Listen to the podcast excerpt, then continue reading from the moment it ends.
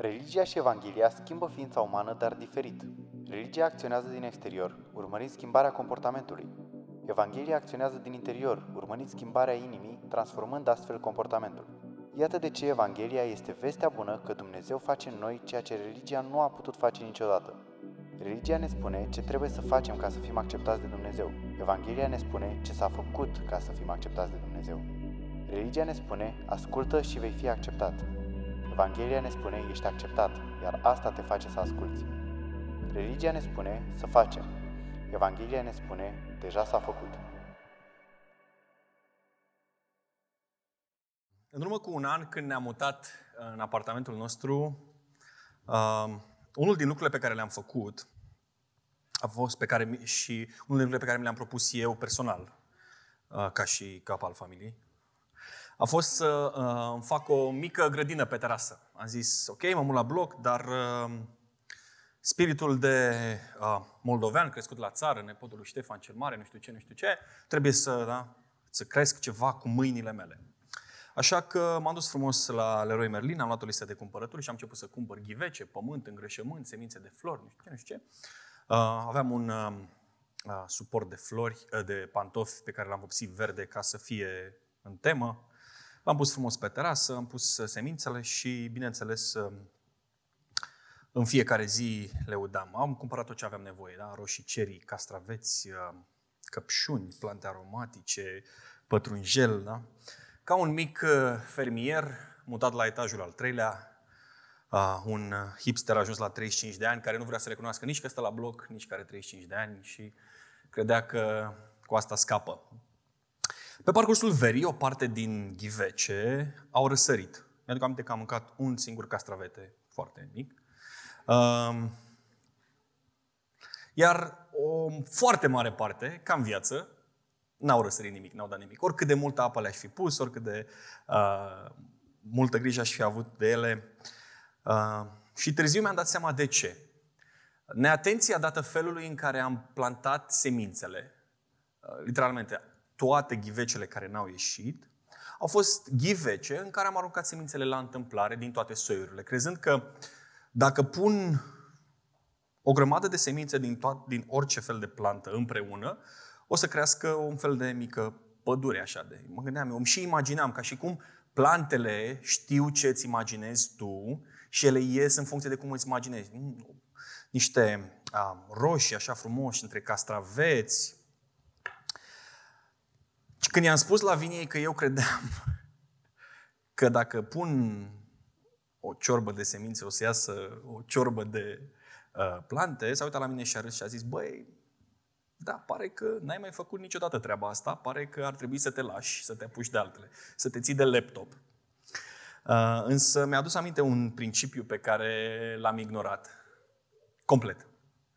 Care este acel principiu? Principiul este foarte simplu și cu toții îl știți. Ce pui în pământ, aia iese. Da? Nu poți să te aștepți să pui uh, grâu și după aceea să întrebi de ce n-ai ieșit porumb. Ar fi absurd să faci chestia asta. Și cu toate se pare dovadă că nu e chiar așa de uh, departe de realitate.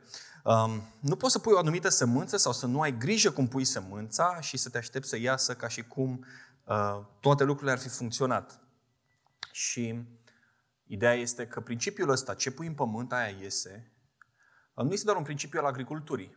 Este un principiu biblic, care guvernează foarte multe aspecte, inclusiv aspectele relațiilor dintre creștini. Um, în Biblie, principiul este um, exprimat altfel. Ce seamănă omul, aceea va și se cera. Și e valabil inclusiv pentru relațiile noastre, relațiile dintre noi, pentru că creștinismul este definit de relații, este inițiat pe o relație. Dumnezeu a avut inițiativa de a avea o relație cu noi. Și așteptarea este ca um, acest lucru să meargă mai departe. Domnul Isus, într-un anumit context, le spune ucenicilor, prin aceasta vor cunoaște oamenii că sunteți ucenicii mei, dacă veți avea dragoste unii față de alții. Și aici nu e vorba de uh, o dragoste literară în care dacă vă veți scrie poezii unii altora, ci este vorba despre o dragoste arătată prin fapte, arătată prin relații, arătată prin felul în care ne manifestăm între noi. Este uh, acea dovadă a ceea ce credem. Dacă ceea ce credem se vede în felul în care ne purtăm unii cu alții. Principiul ăsta uh, este cel care ne va ghida în această dimineață, în timp ce ne uităm la pasajul biblic și în timp ce um, descoperim tema um, din Galateni 6, și anume faptul că relațiile dezvoltate pe Evanghelie definesc un creștinism autentic, un creștinism profund.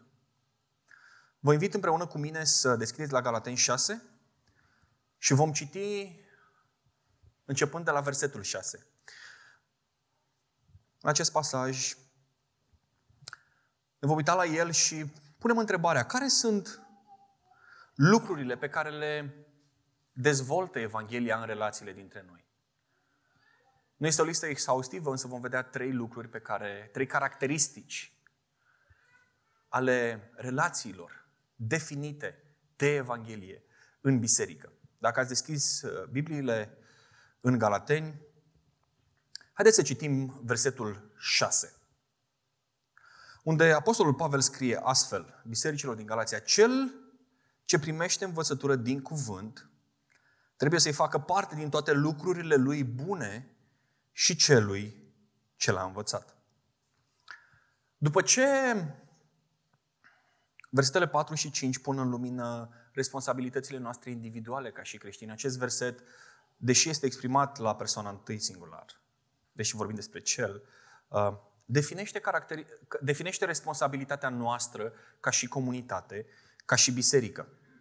Comunitatea care este hrănită într-un mod dedicat și asumat cu învățătură sănătoasă. Comunitatea care este hrănită într-un mod dedicat cu Scriptura, cu ceea ce Dumnezeu a lăsat pe paginile Scripturii, trebuie să aibă grijă financiar și material de cel care o hrănește. Aceasta este ceea ce Pavel le spune galatenilor și aceasta este lecția pentru noi în această dimineață. Ideea asta nu este una pur administrativă. Pavel nu vorbește despre transformarea pe care o face Evanghelia, uh, trecerea, uh, renunțarea la legalism, renunțarea la moralism. Nu vorbește despre viața uh, trăită prin Duhul Sfânt și apoi face o pauză. Nu deschide o paranteză și zice, a, și apropo, trebuie să dai și bani la biserică. Nu face asta. Motivul pentru care acest principiu, motivul pentru care acest, această idee este lăsată în acest verset este că responsabilitatea noastră ca și biserică este dezvoltarea lucrării creștine. Și iată primul principiu exprimat într-un mod clar. Evanghelia manifestată în relații produce dezvoltarea relațiilor, dezvoltarea lucrării creștine. Biserica are nevoie să audă Evanghelia. Biserica are nevoie să audă învățătură sănătoasă. Mai ales în ziua de azi în care uh, orice om care crede că are o idee vrea să-și o expună, orice berleuz cu cameră video poate să facă un vlog în care expune absolut orice îi trece prin minte. Mai ales în ziua de azi în care asculți în stânga și asculți în dreapta și ești literalmente inundat cu idei despre cum să străiești viața. Ești literalmente inundat despre uh, principii care mai de care mai interesante, zic, interesante. Biserica are nevoie de învățătură sănătoasă. Unitatea bisericii rezultă în urma învățăturii sănătoase, în urma primirii învățăturii sănătoase. Multiplicarea bisericii este rezultatul învățăturii sănătoase. Mărirea bisericii este rezultatul învățăturii sănătoase. Maturizarea bisericii este rezultatul învățăturii sănătoase. Așa că Pavel, ceea ce spune aici este, măi, pentru acest lucru există niște oameni care și-au dedicat viața. Există niște oameni care și-au asumat slujirea asta într-un mod cât se poate de personal și individual, aceea de a vă hrăni pe voi. Așa că voi, cei care primiți învățătură din cuvânt, trebuie să faceți parte și celor care vă hrănesc din cuvânt, din toate lucrurile voastre bune. Um, poate părea că relația pe care Pavel o, o descrie aici este una de tip um, contract, în care ai o parte care vine și Uh, da, uh, păstorul mă hrănește și pentru asta eu vin și ne întâlnim la mijloc și uh, dezvoltăm o relație din asta de angajat-angajator. Însă nu este așa în Evanghelie. În, în comunitatea creștină, în Evanghelie, atât păstorul care și-a asumat slujirea ca pe uh, stil de viață, cât și biserica vin și pun amândoi la baza crucii ceea ce au, responsabilitățile pe care Dumnezeu se așteaptă ca ei să le îndeplinească. Păstorul vine și pune dedicarea lui și inima lui la baza crucii pentru înaintarea Evangheliei, pentru înaintarea lucrării, iar biserica vine și pune sprijinul, suportul la baza crucii pentru înaintarea Evangheliei, pentru dezvoltarea lucrării. Dragilor, dacă înaintarea Evangheliei ține de susținerea pe care o oferim celui care și-a de- dedicat viața acestei slujiri, atunci suntem responsabili să facem tot ce ține de noi ca să ne asigurăm că dedicarea nu e înlocuită cu disperare. Ca să ne asigurăm că dedicarea nu este înlocuită cu frustrare. Um, ca să ne asigurăm că dedicarea nu este înlocuită cu tristețe, cu apăsare. Nu datorită unui om, pentru că nu este lucrarea unui om, ci datorită crucii, datorită transformării pe care Duhul lui Dumnezeu o face în viețile noastre.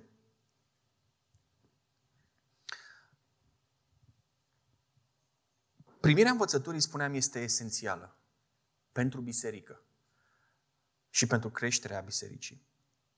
Pentru că adevărurile Evangheliei reprezintă puterea vieții de credințe. Ele trebuie studiate cu atenție, ele trebuie um, înțelese cu profunzime, trebuie predicate cu claritate și primite cu bucurie. De multe ori, susținerea lucrării a fost uh, susținerea financiară a lucrării, ca să fiu foarte clar, a fost tratată ca un uh, apendice al prezenței noastre la biserică. Și nu mă refer la biserica asta. Am, am, vorbesc, spun asta din experiența uh, bisericilor prin care am crescut. De multe ori, um, așteptările creștinilor au fost ca, băi, păstorul, da, și-a dedicat el viața um, slujirii, așa că, da, el trebuie să fie la care trăiește prin credință. Ca și cum dacă îți dedici viața slujirii, uh, automat trebuie să fii sărac sau trebuie să te chinui, trebuie să trăiești. De multe ori așteptarea uh, bisericii a fost ca da, păstorul este ăla care trebuie să îndeplinească literalmente versetul care spune până și noaptea îmi dă îndemnuri uh, cuvântul tău. În timp ce păstorul probabil petrecea nopțile gândindu-se la cum să pună de mâncare pe masă. Lucrurile astea nu merg împreună. E fie una, e fie alta. Principiul biblic este acesta. Ce semeni, aia seceri, aia recoltezi, ca să folosim un cuvânt mai modern. Dragilor, Dumnezeu ne-a binecuvântat cu un uh, păstor smerit, care se mulțumește cu ceea ce Dumnezeu îi dă, atât cât îi dă, însă lecția și care pune biserica înaintea uh, nevoilor proprii. Însă lecția în această dimineață din acest pasaj nu este pentru păstor, este pentru biserică. Pavel spune foarte clar, voi care sunteți hrăniți, trebuie să vă asigurați că și el e hrănit. Cei care primesc învățătură din cuvânt trebuie să se asigure că există cadrul pentru ca această învățătură să se propage, pentru ca această lucrare a Evangheliei să se dezvolte. Dacă investim în uh, haine de calitate, investim în gadgeturi de calitate, investim în uh, vacanțe de calitate, investim în ce, vreți, ce vrem noi. Și fiecare dintre noi are uh, micile lui plăceri în care, pe care um, investim în cafea de calitate, că tot e tema asta în ultimele duminici la, la biserică.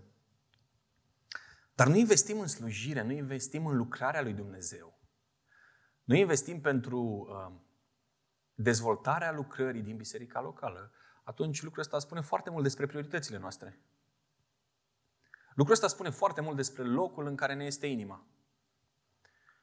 Acum, nu trebuie să devenim dintr-o dată niște mici haiduci în care mergem toți la fratele pastor și frate, am venit. Da? Nu dăm la... Nu, nu mergem să dăm onorul. A, ci dăm la biserică în biserica locală pentru susținerea lucrării de aici. Pentru că, după cum vedeți, stăm pe niște scaune, avem niște becuri, niște lumini interesante. Da? Uh, ceea ce spune Pavel este că un caracter transformat de Evanghelie, o relație caracterizată de Evanghelie, produce dezvoltarea lucrării creștine și are în vizor, are în, în atenție dezvoltarea lucrării creștine. Asta este primul, prima caracteristică. A doua caracteristică, versetul 7 și versetul 8. Nu vă înșelați, Dumnezeu nu se lasă batjocorit. Căci ceea ce seamănă omul, aceea va și secera. Cel ce seamănă în firea lui va secera din firea lui putrezirea, dar cel ce seamănă în Duhul va secera din Duhul viața veșnică. Evanghelia manifestată în relații produce responsabilitate spirituală. Versetul 7 începe cu o avertizare. Um, nu vă înșelați.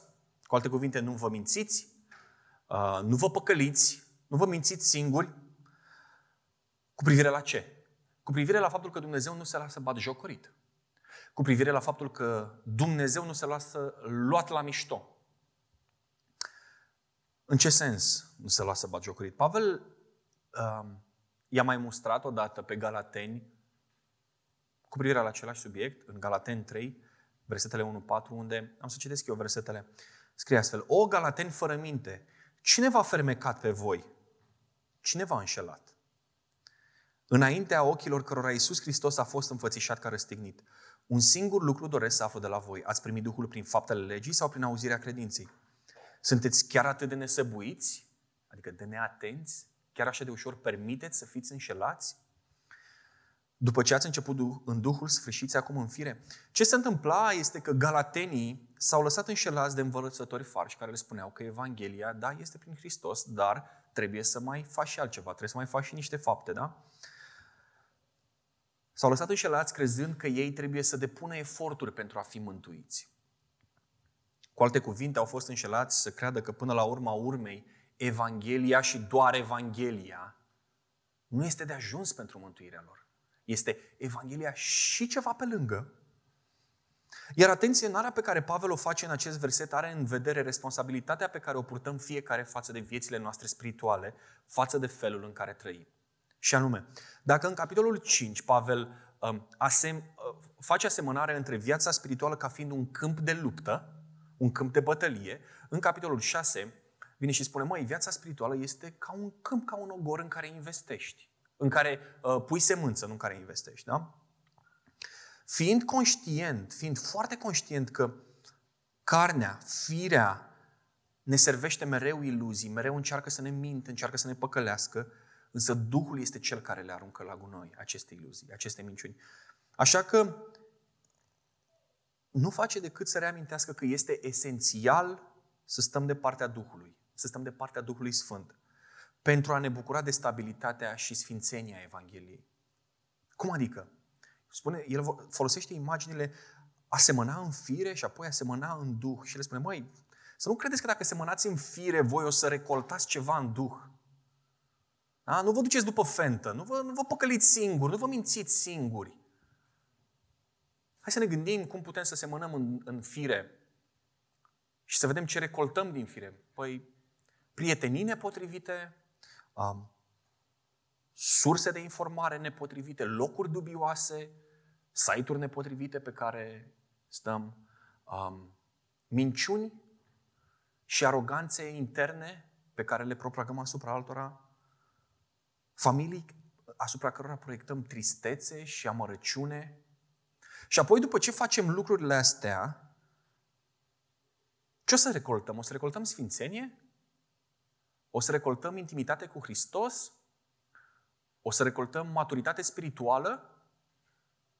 Sau, așa cum spune Pavel, putrezirea?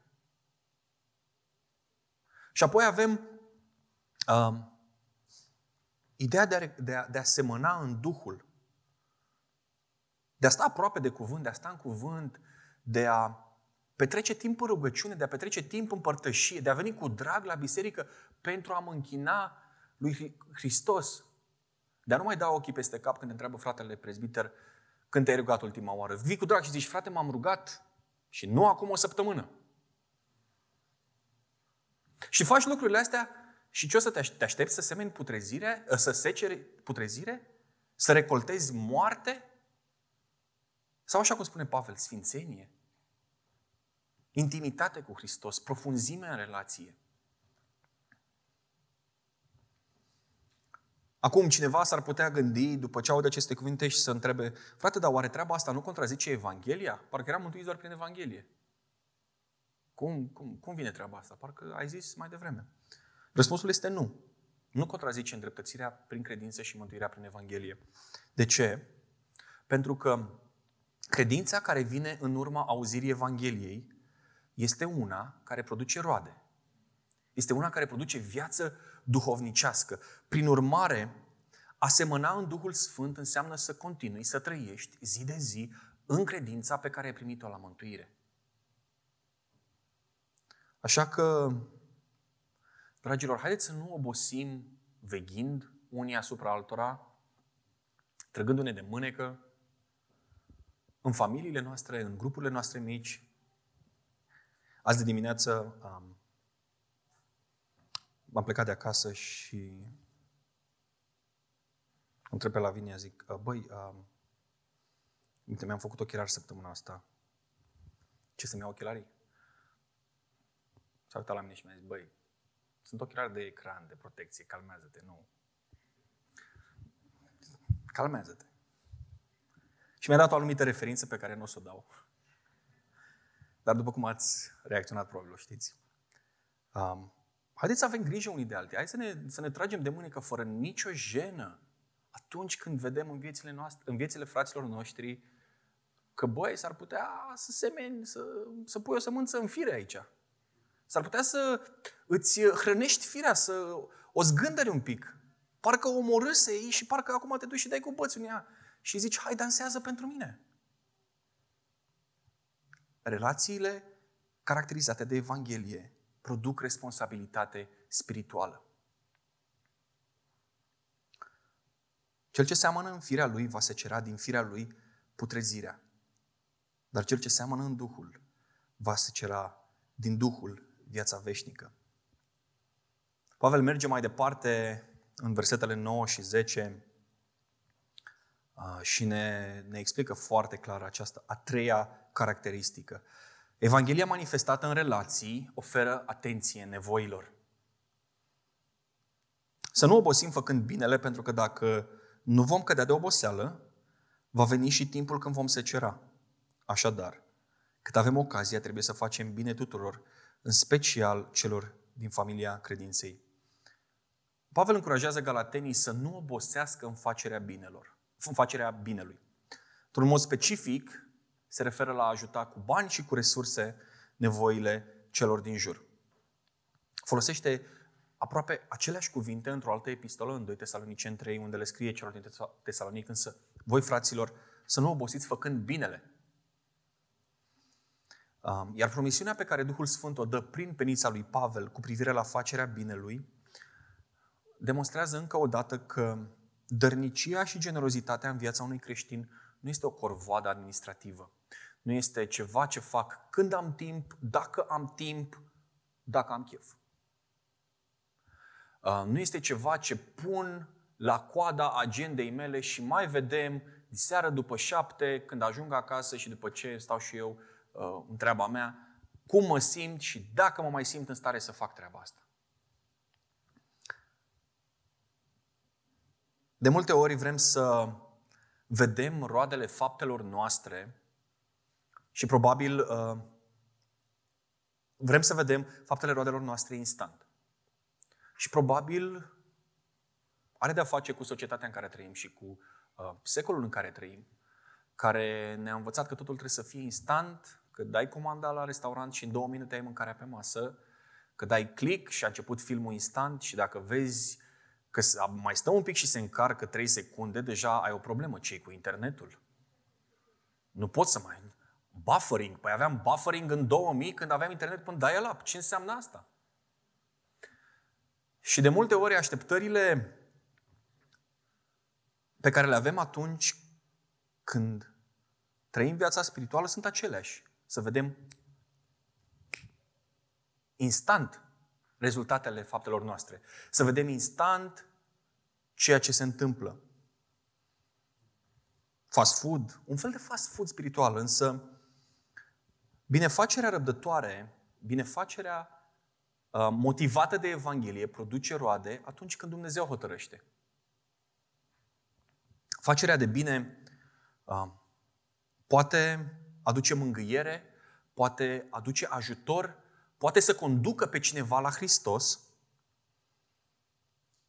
poate să facă lumea în care trăim o lume mai bună și cu siguranță facerea de bine va fi răsplătită de Dumnezeu la vremea pe care El a potrivit-o, la vremea pe care El a rânduit-o. În final, în versetul 10, Pavel nu face decât să ne conducă un pic către o nuanță la care trebuie să fim atenți al acestui îndemn. Și, al, și asta este, nu uitați să începeți generozitatea și facerea de bine din familia, familia credinței. Um, și când se referă la familia credinței, aici se referă în, în mod specific la biserica locală, frații și surorile din biserica locală. Nu înseamnă că trebuie să ne concentrăm doar pe ei sau că ar trebui să devenim o mică, o mică uh, sectă închisă în care suntem noi cu ai noștri și doar atât și nu ne interesează exteriorul, însă îndemnul este foarte clar, începeți cu ei. Colegii tăi de la muncă, colegii mei de la muncă, ar trebui să vadă în tine și ar trebui să vadă în mine un om bun care le vine în ajutor. Nu un egoist care e interesat doar de propriul interes și de propria carieră sau de propriul salariu de la final de lună, nu un profitor. Fraților, noi ar trebui să folosim toate oportunitățile pe care le avem ca să facem bine celor din jurul nostru. Fără discriminare și fără superioritate. Conștienți că totul a început cu mult timp înaintea noastră. Noi ar trebui să facem bine nu pentru că ne dorim să salvăm balena albastră. Pentru că, nu pentru că ăsta e trendul în care toată lumea vrea să facă bine și trăim pe o, pe o planetă care încet, încep, începe să, să se autodistrugă și cu toții trebuie să depunem efort să, să facem să fie bine. Noi facem bine pentru că nouă ni s-a făcut bine. Noi facem bine pentru că atunci când noi eram dușmanii lui Hristos, Hristos a venit și a murit pentru noi. Pentru că atunci când Hristos s-a oferit să ne spele picioarele, noi ne-am oferit să-i dăm un pumn în gură. Pentru că El și-a depus viața și noi ne-am depus neascultarea. Asta e ceea ce ne motivează pe noi în facerea binelui. Că atunci când noi eram dușmanii Lui, literalmente dușmanii Lui, El a venit și s-a jerfit pe sine s-a dat pe sine pentru noi, din dragoste.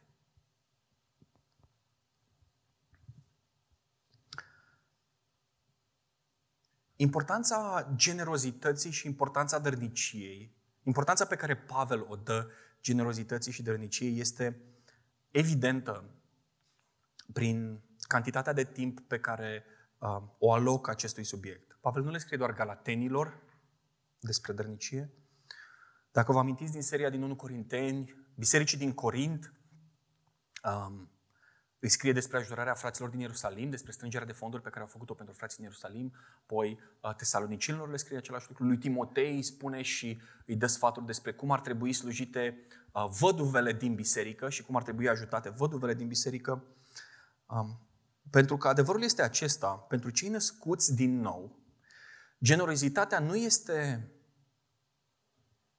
chestie opțională, încă o chestie pe agenda pe care trebuie să o faci, ci este o roadă a unei vieți trăite cu Duhul Sfânt. Este ironic cât de ușor găsim bani pentru lucrurile care ne plac în viață, pentru lucrurile care, pe care le considerăm valoroase pentru viețile noastre materiale. Însă atunci când lăsăm uh, sprijinirea lucrării, atunci când lăsăm um, ajutorarea fraților, atunci când lăsăm maturizarea noastră spirituală pe ultimul loc, lucrul ăsta spune foarte multe despre prioritățile noastre. Și nu spune lucruri plăcute, ca să fie clar. În caz că cineva se gândea că spune lucruri plăcute sau neutre. Prioritățile vieților noastre, manifestările faptelor noastre spun totul despre lucrurile în care credem, despre ceea ce credem noi în inimile noastre. Și ceea ce facem și mai rar este că ne gând, rare ori ne gândim la faptul că, la această întrebare, oare felul meu de viață îl bat jocorește pe Dumnezeu sau îl binecuvintează pe Dumnezeu? Oare mă mint singur, așa cum făceau galatenii, sau nu mă mint singur? Ca și cum am putea, dacă ne mințim propriile, propria conștiință, să-L mințim și pe Dumnezeu. Speranța pe care o oferă acest pasaj, într-un mod vizibil, e că nimic nu se întâmplă în gol, nimic nu se... În viețile noastre nu sunt un fel de uh, patinaj artistic fără public, ci sunt mai degrabă o călătorie cu Duhul Sfânt. Pas cu pas, pe ritmul pe care El îl imprimă. Orice lucru mic pe care îl facem poate avea ecou în eternitate și va avea ecou în eternitate, pentru că orice lucru pe care îl facem este, la final de zi, un lucru spiritual.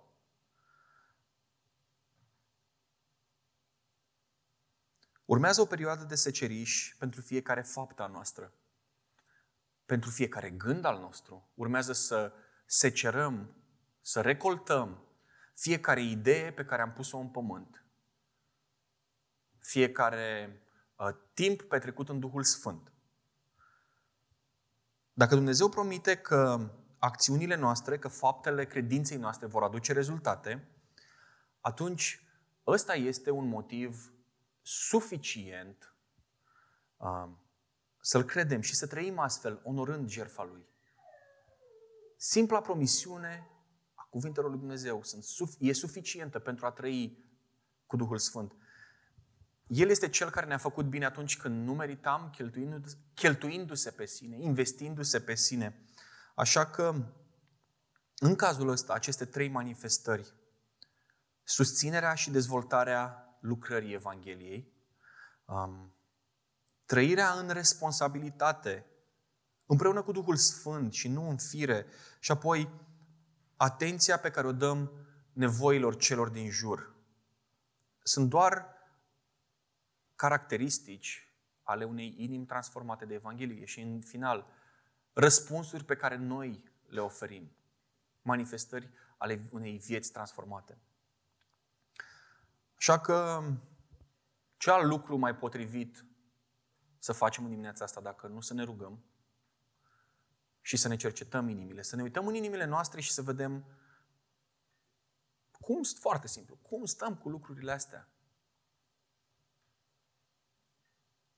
Sunt ele um, trei principii pe care le trăim prin propriile noastre idei, prin propria noastră experiență, prin propria noastră uh, educație și creștere de care am avut parte până acum, sau sunt trei principii pe care um, le supunem Duhului Sfânt în viețile noastre. Așa că haideți să plecăm capetele și împreună să ne rugăm.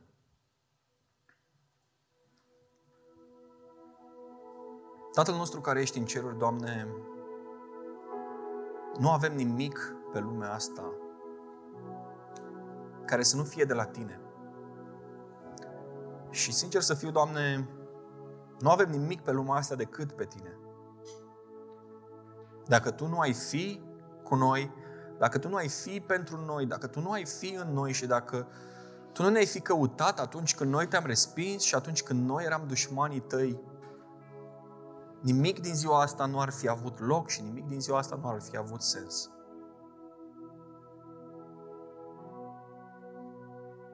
Avem atât de multă nevoie de tine să strălucești în centrul vieților noastre.